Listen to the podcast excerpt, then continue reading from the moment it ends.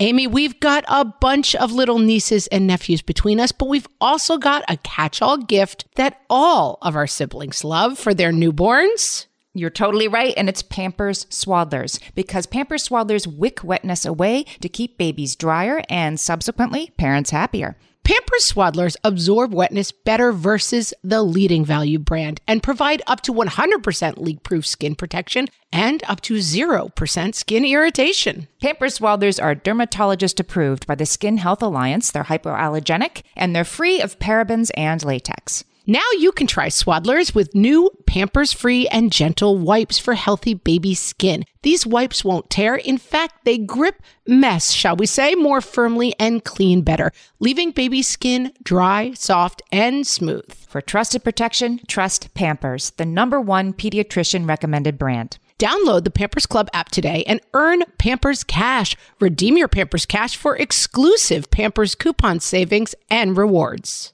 Only redeemable via Pampers Club. Pampers Cash has no cash value. Hey, everybody, welcome to Fresh Take from What Fresh Hell Laughing in the Face of Motherhood. This is Amy, and today I'm talking to Sara Petersen. Her essays about motherhood and feminism have appeared in the New York Times, Harper's Bazaar, the Washington Post, and many other places. Sara writes the newsletter In Pursuit of Clean Countertops, which I read every week, where she explores the cult of ideal motherhood. Sara's new book is Momfluenced Inside the Maddening Picture Perfect World of Mommy Influencer Culture. Sara lives with her family in New Hampshire. Welcome, Sara. Thank you for having me. I want to say up front that before we get started talking about momfluencers, what they are and what they do, that this book is not making fun of independent content creators making content about motherhood, of which I am one, and people who make money doing that, of which I am one. You're not saying that it's bad to be one of those content creators and you don't sneer at the women who do those things. No, 100%. I was never interested in writing some sort of like takedown or, you know, reductive, this is good or this is bad, you know, perspective at any point in the process. And the people like that, I mean, you make the point in the book that they're editors in chief of their own media companies. Some of them are extremely successful and they are taking control of the narrative and defining motherhood as they see fit, which is powerful and wonderful and great.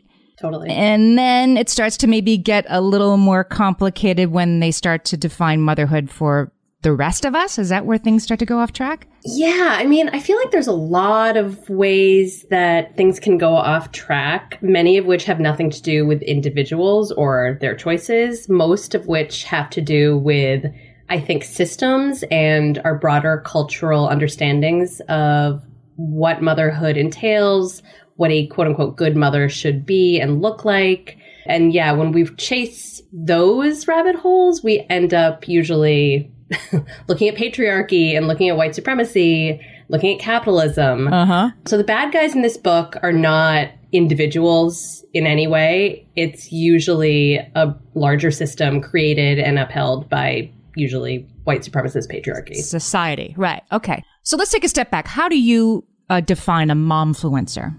The simplest definition I would say is somebody who has utilized her maternal identity to monetize her social media platform. But for the purposes of the book, I sort of broadened it to look at anybody who performs motherhood online, whether we have 100 followers or 100,000 followers, whether or not we're getting paid for our content creation or whether we're just sharing with, you know, IRL friends and family.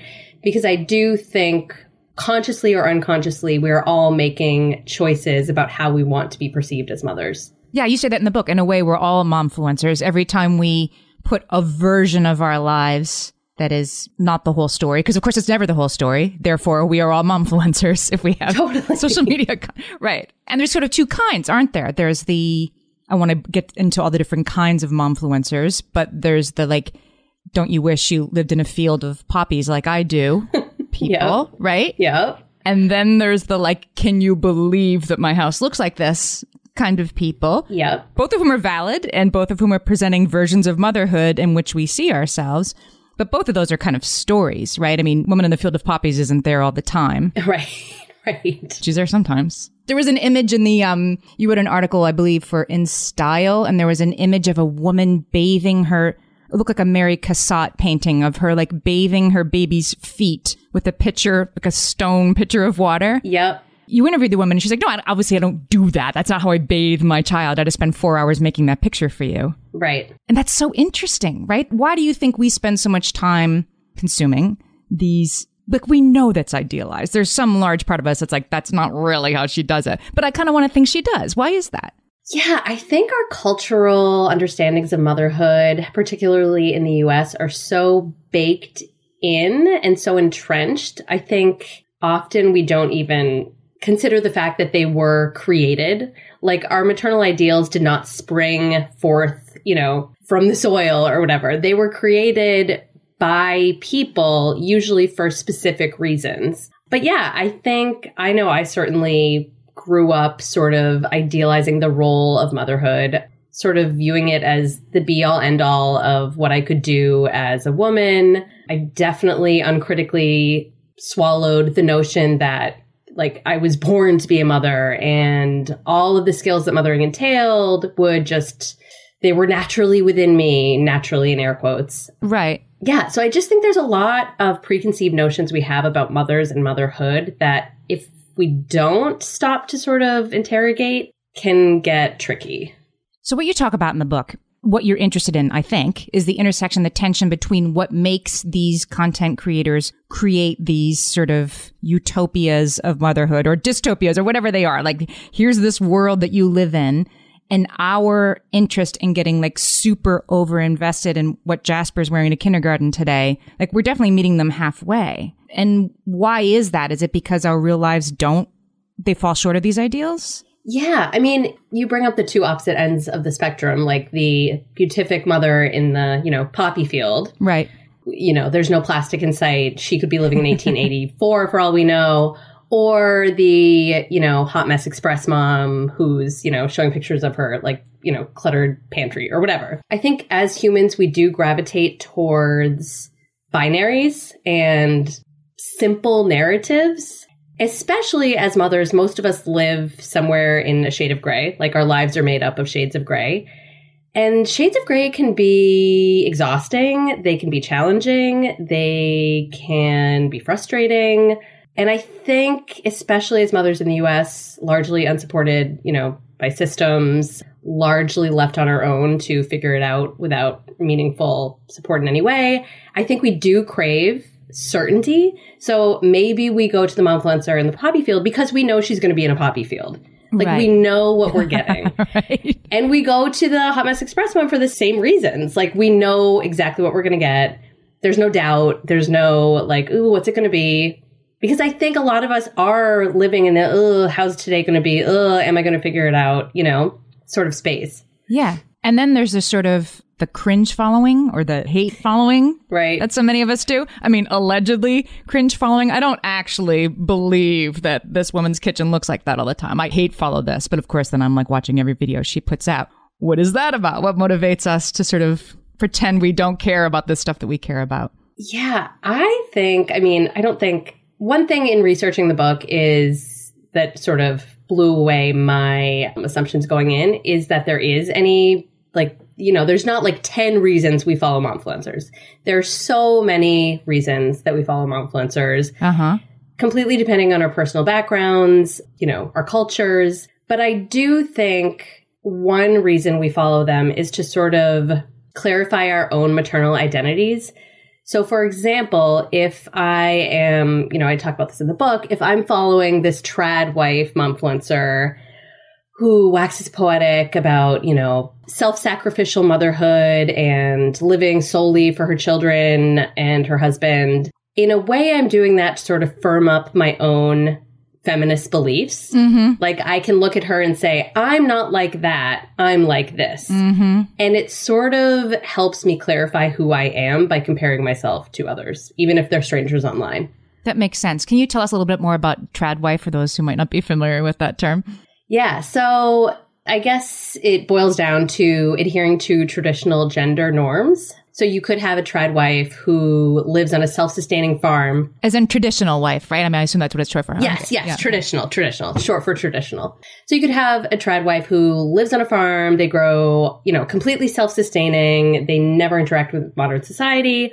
Or you could have a trad wife who, you know, has all the trappings of modern life, but really prioritizes making her husband sandwiches when he gets home from work and really prioritizes her domestic work over, you know, work in the market sphere, for example. But what unifies both of these examples is adherence to traditional norms. So the woman or the mother is at home taking care of the kids, taking care of the house, and the man is out in the market sphere making money and, you know, she chooses to be led by him is one of the Right. And they live in sort of a land, I mean, without, I'm not going to name this particular influencer, but there's one that has millions of followers whose husband is heir to a very large fortune but they live in the middle of nowhere on a farm with a bajillion kids and they milk the cows and they make the buttermilk and, you know, and that part isn't visible. It's sort of an open secret, I guess. Yeah, I think so. It's like, let's not talk about that part. This is gentleman farming or lady farming, I guess, right? That you're kind of play acting this for us. Yeah. We're kind of complicit in that. And we're implicit in creating all of that with them, right? When we consume the content. Yeah. I always find the comment threads really interesting, like the account you were referencing. Yes. Because most of the comments are like glowing endorsements of this person's motherhood and her maternal rightness and goodness. Like, oh my gosh, you're such a good mother. How do you do it? You're such a good mom. You're such a good mom. You're such a good mom. None of us know what kind of mom this person is. Right. None of us have any clue. But we're so trained to see signposts of good motherhood as being, as checking like certain boxes. So she's white, she's cis het, she is married, she's thin, she adheres to Western beauty standards. So we're like, okay, she's got all this, therefore equals good mother. Mm. And that I think if we don't check it has can have really harmful consequences. I think we think that, you know, it's okay. Like, it's okay for us to just assume she's a good mom. Like, she probably is. Like, you know, why is that bad? But if we assume that only one type of mother is a good mom or, you know, like should be praised for her motherhood, we are erasing and yeah, we're erasing so many other types of mothers that don't adhere to all of those standards. That's such a good point. Okay, let's take a break. We're going to talk more about that when we come back. I'm talking to Sara Petersen. She is the author of Momfluenced.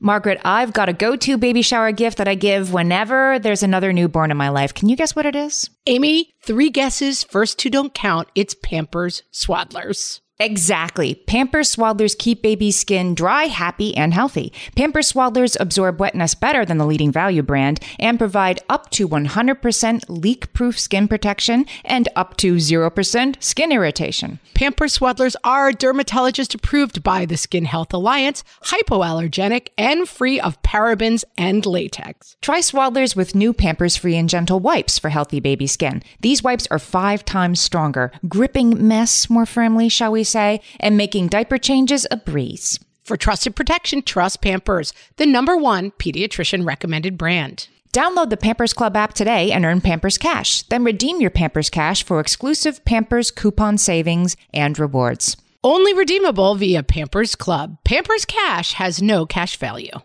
Margaret, I've been at the research again, looking into metabolic health and more importantly, metabolic flexibility, which turns out is the key to improved energy levels, better sleep, better fitness, all the things. And I found out about all this because we got a chance to try Lumen, the first handheld device that helps you manage your metabolic health. Lumen works when you breathe into it. If you do that first thing in the morning or after a workout, Lumen measures your metabolism by measuring the amount of carbon dioxide in your breath. It's science, people. That lets you see exactly what's going on in your body in real time. Then you use Lumen's app to get tailored guidance to improve your sleep, your nutrition, even stress management. If you're interested in figuring out the effects of different sorts of foods on your body, Lumen is a really cool way to see what's actually happening as your body burns different fuel sources. If you want to take the next step in improving your health, go to lumen.me and use fresh to get $100 off your lumen. That is L U M E N dot M E.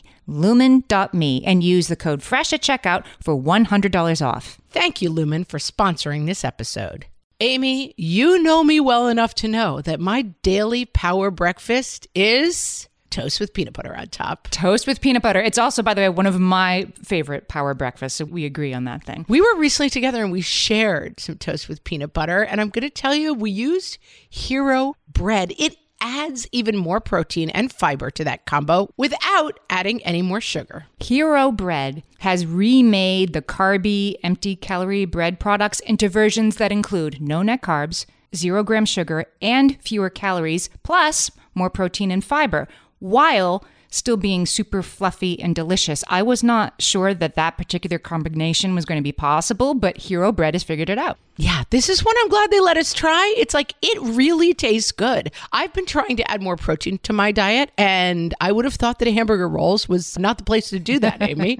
but all of Hero Bread's products, from rolls to tortillas to croissants, we please, offer protein and fiber, zero to one grams of net carbs, and zero grams of sugar. Start your Hero Bread bundle on their website and get 10% off your order. Go to hero.co and use the code motherhood at checkout. I like this bread, people. It's H E R O dot C O and code motherhood for 10% off your order of Hero Bread. So the idyllic past of idealized motherhood to me is the little golden books we used to get in the supermarket checkout line for 59 cents. I mean, I'm I'm an old lady, but with the mom vacuuming and with her kids all the time. That's part of ideal motherhood, right? They're always with you and you're always so happy that they're with you and they always cooperate while they're with you while you're doing the work of motherhood. Everybody's just so happy to be together. That's, I mean, you make the point that that is an idyllic past that didn't exist literally for anybody, but particularly not for women who had to work two jobs, who were single parents, who were this. That that past didn't exist for anybody, and and if for groups of women who are marginalized in some way, that experience is even more distant. And so when this sort of like look at the beautiful dappled sunlight with which I bake my family's bread is presented as the ideal, then that like pushes everybody else's experiences further to the side. Is that the harm that's being done? Yeah, and I think it also has sort of a numbing effect. Like I think it tricks us into I mean, I'm thinking of like MAGA hats, like make America great again. Okay. Like make motherhood great again. But like the concept of the nuclear family is so relatively new in terms of human history. Mm, yes. For the vast majority of human history, we were living in community with extended family, with close friends and neighbors. We were raising children in community. That's how we've done it for the vast majority of human history. So this whole like idealizing and romanticizing the nuclear family that's completely self-sustaining and insular is really a toxic because most people are not happy like that. Like most people get burned out if the mother is solely responsible for you know, keeping up a house and raising children, like she is likely going to suffer burnout. And it's a new concept. Like it's not this thing that has, you know, it's so new and it was only available still to very few people. And you make the point that during the pandemic, these sort of, you know, fields of sunflowers sort of accounts, they were very escapist. Like the pandemic didn't exist in those worlds. And in some ways, like that was great. We were all looking for little worlds in which the pandemic didn't exist when we were all stuck at home with sick people and kids who had to be educated and everything else. But there also was some part of me, I suppose, uh, that was looking at those accounts like, oh, I want to live in that world, but there's no pandemic and it's real and it exists. And I must be doing something wrong that I'm not there, loving it like they are. Right. Yeah, I don't know. I would follow some of those accounts during the pandemic. And while sometimes I would get escapist pleasure, like, oh, she's milking a cow, that's like, it's fun to just focus on, you know, it's just fun to focus on like a cow. Right. And I guess you don't need a mask while you're milking a cow in the middle right. of nowhere. You probably don't need that. Good for you. Right. But I would also get really mad because most of the mothers during the pandemic were really not doing well. Most of us were having a tough time. Some of us were having a really, really, really tough time, and some of us were having like a marginally less tough time. But right none of us were doing great. So there was something really off putting about a decontextualized version of motherhood that didn't exist within the constraints of the pandemic. And especially when some of those accounts would like, you know, have parties without masks, you know, pre vaccine. It was upsetting. And you have to have a lot of privilege to pretend that current events don't exist. You have to have a ton of privilege to not be impacted by current events. Yeah. And yeah, so I was never able to fully tap into like 100% escapist pleasure. For me, it was messier. yeah. And what about you make a really good point in the book that There's also harm to the creators sometimes. I mean, they're buying into this and then they're on the hamster wheel and I've got to make four videos by tomorrow. And it's, you know, it's a stressful way to make a living. Yeah. And then there's this also, so there's one group of mom influencers that sort of perform perfect all the time. And then there's another group that sort of performs gritty and sometimes one becomes the other, right? The wheels come off Yeah. and they do that in public, right? Like I'm getting a divorce and I'm going to talk about it because I talk about everything. Mm-hmm. And then they have to sort of keep performing that. You call it performing sad mom drag. I'm like, wow, yeah, I understand what you mean. And what happens then? Yeah, I mean, almost every momfluencer I spoke to for the book referenced struggling to maintain that line between public and private identity. Mm-hmm. And it gets even more complicated, I think, if we're talking about like a mom influencer versus like a style influencer, because I think most moms agree that motherhood does feel, or it can feel, not for everyone, it can feel like a bit of self erasure at first. Like you've lived your whole adult life, you know, trying to attain X, Y, and Z goals, trying to find yourself, trying to like self actualize.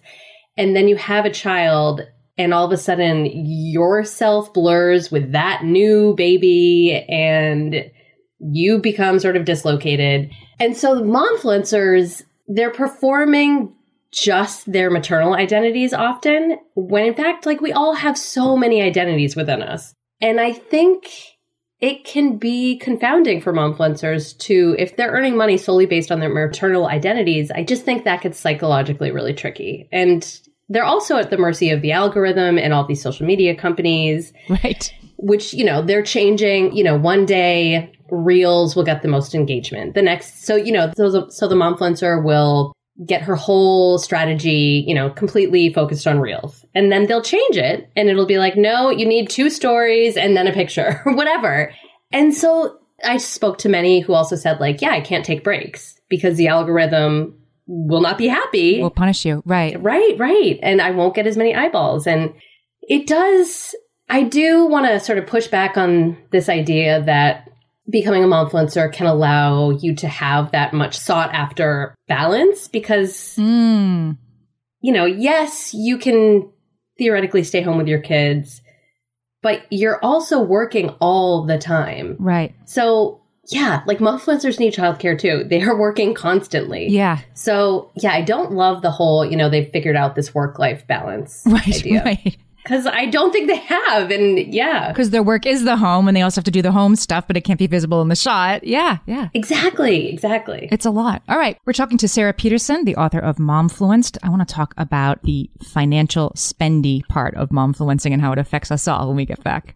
So I have been taking my Nutrafol regularly and oh my goodness, it works. Friends, I'm here to say, ditto, it works. I mean, most of us will experience hair thinning at some point in our lives. And yes, it's perfectly normal. But if you also see your part getting a little wider, join the over 1 million people who are doing something about it with Nutrafol. Nutrafol is the number one dermatologist recommended hair growth supplement with over 1 million people seeing thicker, stronger, faster growing hair with less shedding. Nutrafol has multiple formulas that are tailored to give your hair what it needs to grow based on your age, your lifestyle factors, because a one-size-fits-all approach to hair products isn't practical. Nutrafol supports healthy hair growth by targeting key root causes of thinning like stress, hormones, environment, nutrition, lifestyle, and metabolism. So take the first step to visibly thicker, healthier hair. For a limited time, Nutrafol is offering our listeners $10 off your first month subscription and free shipping when you go to Nutrafol.com and enter the promo code LAUGHING.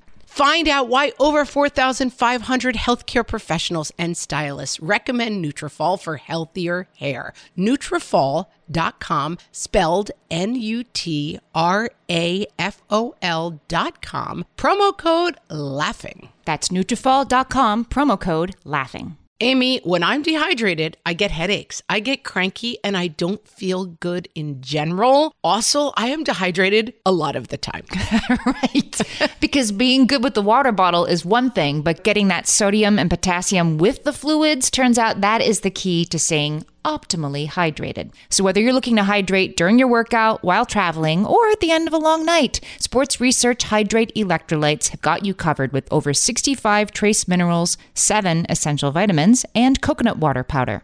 Crisp and refreshing without any sugar, this is hydration powered by sports research. Each box has 16 little stick packs that you can take on the go, whether you're headed to an exercise class, a night out with friends, or a podcasting conference. And did we mention they come in delicious flavors from raspberry lemonade to cherry pomegranate? Stay hydrated with Sports Research Hydrate Electrolytes. Visit sportsresearch.com and use the code WhatFresh at checkout for 50% off your purchase of Hydrate. That's S P O R T S R E S E A R C H dot com, sportsresearch.com, and use code WhatFresh for 50% off your Hydrate Electrolytes order. So, Sara, you talk in the book about how momfluencers are basically today's magazine ads. You know, that my mom or even me would read magazines and see pictures of somebody living a life that looked wonderful to me that I'd be like, oh, I wish I could be like that person. But you give the funniest example of the J. Crew catalog and the girl in the roll neck sweater. Like you want to be her, but you don't know her name or where she met her boyfriend. Totally. Now it's a whole other level. So explain how that takes it to a whole other level. Yeah. So, I mean, I was an avid reader of J. Crew catalogs. right. Definitely wanted to be them. Yes. Whatever, whoever they were, whatever they were doing. Totally. But I didn't have their whole story living in my subconscious. Yep. The way I do with some of the mom influencers I've been following for several years. And yes, I intellectually understand that social media you know, involves a certain layer of performance. I understand that on an intellectual level. But if you consume somebody's life for, you know, five, six, seven, eight, nine, ten years, they are living inside you in a way that the J. Crew model never can. Regardless of whether or not we understand that it's performance and that it's just one slice, you know, it's one little snapshot, it's not, you know, the whole picture. We still can hold ourselves up against these people these strangers and we can form these parasocial bonds with them even if we think we're you know you know i'm above that or i'm smarter than that it kind of happens without your permission in a way and it happens without the creator realizing you give an example in the book of a creator being horrified when somebody came up to her nanny and her kids in the park and said like, "Oh, I know these kids. I don't even know the kids' names. Like, this is Parker and this is Emma, and oh my gosh, and I and I know them." And the nanny was like, "This person acted like she knew you," and this content creator was horrified by that. In that, I kind of read like, well, what did you think when you were putting your kids on the internet every day? And this, yes, you do kind of forget that the person has developed this parasocial relationship with you, but they have. Right. But it is a one sided relationship. And that can be so, it's just such a confusing modern dilemma that right. we're in. And we're all like, this is such a new phase also. This technology is so new. Like, I do really wonder you know, what we will have learned 200, 300 years from now about the impact of parasocial relationships. Explain that a little more. I think we might have glossed over that a little bit. What is a parasocial relationship? So it's essentially forming a bond that you typically have with people in your actual life, your friends, your neighbors, your community members, and feeling similar feelings to somebody you have never met, usually online, despite the fact that they don't know you exist. And yeah. And again, the better the storyteller is, the more you're going to develop the sense that you kind of sort of know them, even though you don't, and you probably never will. And is that a bad thing? Like I'm thinking about podcast, people who listen to this podcast, the podcast that I listen to. I definitely have that invested relationship in the people who are in my ears all the time. And I guess that's okay as long as they're making you feel better about yourself instead of worse. Yeah, yeah, yeah. I'm it's definitely not a good bad thing. Okay. I think it's like the type of thing that you have to constantly be checking in with yourself about. Like, am I having nightmares about this person? Like, or am I like finding myself feeling badly about my parenting choices because I'm comparing them to the parenting choices I think this complete stranger is making? Right. So, yeah, I think you kind of have to check in with yourself, see how much space they're taking up and whether or not that energy you're investing is feeding you or depleting you. And of course, you can't forget the depth of that relationship that you feel is then being used to sell you stuff. Yeah. I mean, yeah, if it's a monetized account, for sure. Yeah. And I really don't, it's even, I don't know, I guess that's tricky because it's like they can be as honest and authentic as they're capable of being and also want to make a living from posting an ad for like Sure. toothpaste. Absolutely. Like this podcast has ads. Like it's okay to make a living. Right. Yes, like one doesn't cancel out the other. It's not like because a momfluencer makes ads, she's incapable of being honest. But it's that, it's more just the awareness of like, their presence is also selling us something. It's getting us to stay on Instagram. Instagram is trying to sell us to stay on Instagram. Yes. right? And so, and so when we're consuming content, we're still on Instagram. And then I suppose, you know, at Yellow Sunshine Mama, she might not be making money from the reel that you're going to see next, Right. but Instagram is. Yeah. And this is And it's all being sold. You know, you're being sold something. Yeah. And this is where I think it's also really challenging for the creators because, like, they can have the purest intentions, but if they look at their metrics and see that, like, oh, when I opened up about, like, you know, my marriage difficulties last week, I saw a huge rise in engagement, like, they're not bad for the next time they come up against, like, a life hurdle. They're not bad for thinking to themselves, like, well, I mean, I'm going through this really difficult time but I might as well share about it because at least then I'll be going through a difficult time and maybe like gaining followers so I can get better sponsorship deals and make more money. Like it's such Yeah. the cycle is so fraught. Yeah. And you're forced sometimes. I'm thinking of one influencer who I saw who was going through a, a divorce apparently. And I felt like I had to stop watching because it was a video in which like, we've been broken up for 12 hours. It's fine. We're better than ever. The kids are going to be fine. It's like, you don't know this yet. And I know you feel the pressure to be performing this for us, but you should just log off now, right? But you're invested and you wonder like, oh, now what's going to happen? What is she going to say tomorrow? And so then we participate in it. I know.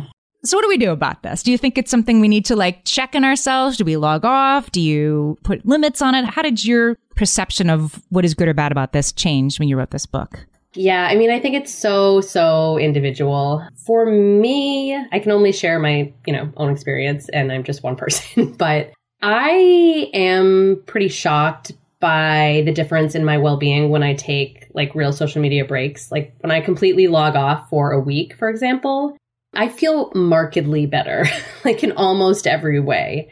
I don't find myself missing anything that I might be finding on social media Hmm. you know, there's the argument like maybe you're missing out on news topics or I don't know, like zeitgeisty conversations. Sure. But you're also gaining, like, at least for me, I gain such a sense of quiet when I log off of social media. Just because there are less, even though these people are not people I actually know, and even though I'll probably never meet them in real life, there's less characters coming at me with, you know, like in my life and in my Yeah. and I mean, I do dream about influencers I follow. They're in there. So I guess my general advice would be to, yeah, check in with yourself. And, you know, I tell a story in the book about a woman who I interviewed a psychiatrist and she was telling me about one of her patients who took her kids to a blueberry patch. And, you know, one of her kids was going through like behavioral challenges at the time. And so the therapist was like, So why did you go to the blueberry patch? Like, do you love blueberry picking? Like, is this something that's like always been a part of your life? And she was like, No. And she was like, So then why did you go? And she was like, I mean, everybody's posting blueberry patch pictures on Instagram. Like, that's just what you do if you're a good mom. And I love that story because I think we've all been there. I think we've all just felt this pressure to check whatever box based on what we're consuming via social media. And it's, yeah, it's really hard to stop and say, like, is this important to my internal values? Or do I just want a cute picture to feel as though I am a good mom or to get external validation for my good motherhood? Yes. We call that like pumpkin town parenting Oh on this gosh, podcast. And that's what it is. Like, do I want to be a pumpkin town? Do my kids want to be a pumpkin town? Does anybody here think it's fun? Or are we just like, we have the flannel shirts and we're going to sit on the darn pumpkins because I have to? Yeah. Or the Christmas cards or whatever that we're performing, uh, like, well, everybody else is doing it. So we have to. Yeah. Well, I wanted to close with a little bit of talking about like what are the positives of the sort of momfluencer culture because I've gotten a lot of good out of the some of the accounts that I follow. Same. And one of the things that you highlight is the idea that it, it can help us find meaning and beauty in motherhood and help us remember sort of better days Yeah. when we're not having those days. It can sort of remind us of why we wanted to do this in the first place. Yeah. I mean, it's also an incredible equalizer in terms of democratizing whose voice is heard. I interviewed Mia O'Malley, who's a momfluencer, and she's created a network of healthcare providers who, you know, are not fat phobic and are not bringing their anti-fat bias to their practice. And that's a huge issue for uh, fat moms in particular, being denied care. And so, yeah, so she's created this network of these providers that people can reach out to, knowing they're going to have a positive healthcare experience. And this is like really huge for, say, somebody in a small town who has limited resources in terms of like geographic access. She can just go on Instagram and click on a link and, you know, have like a wealth of information at her fingertips. Yeah. And so, yeah, I think social media's power to do good, like, can't be ignored because, yeah, it definitely unifies communities, creates communities, yeah, especially when it comes to motherhood. Like there are so many specific things that happen in terms of, you know, one's mothering experience that often your friends won't have experienced or your family members will not have experienced. And it can be really, really life giving to find somebody online, even if that person, you know, is a relative stranger and sort of swap stories and experiences and feel less alone. So I, yeah, I think that is really huge and important. We've been talking to Sara Petersen, her brand new book is Momfluenced Inside the Maddening, Picture Perfect World of Mommy Influencer Culture. Sara, tell us about your newsletter and everything that you do and everywhere our listeners can find more about you. Yeah. So my newsletter is called In Pursuit of Clean Countertops. Really good. Um, just because that's like my own, I don't know, Achilles heel in terms of adhering to maternal perfection. But yeah, it's about momfluencer culture and it's interrogates the cult of ideal motherhood. And my book, Momfluenced, of course. And you can follow me and you can buy the book wherever books are sold. I mean, you can follow me on Instagram and Twitter at S. Louise Petersen. I will put the link to that, to the book, and to subscribe to the newsletter all in the show notes for this episode. Sara, thanks for talking to me today. Thank you so much.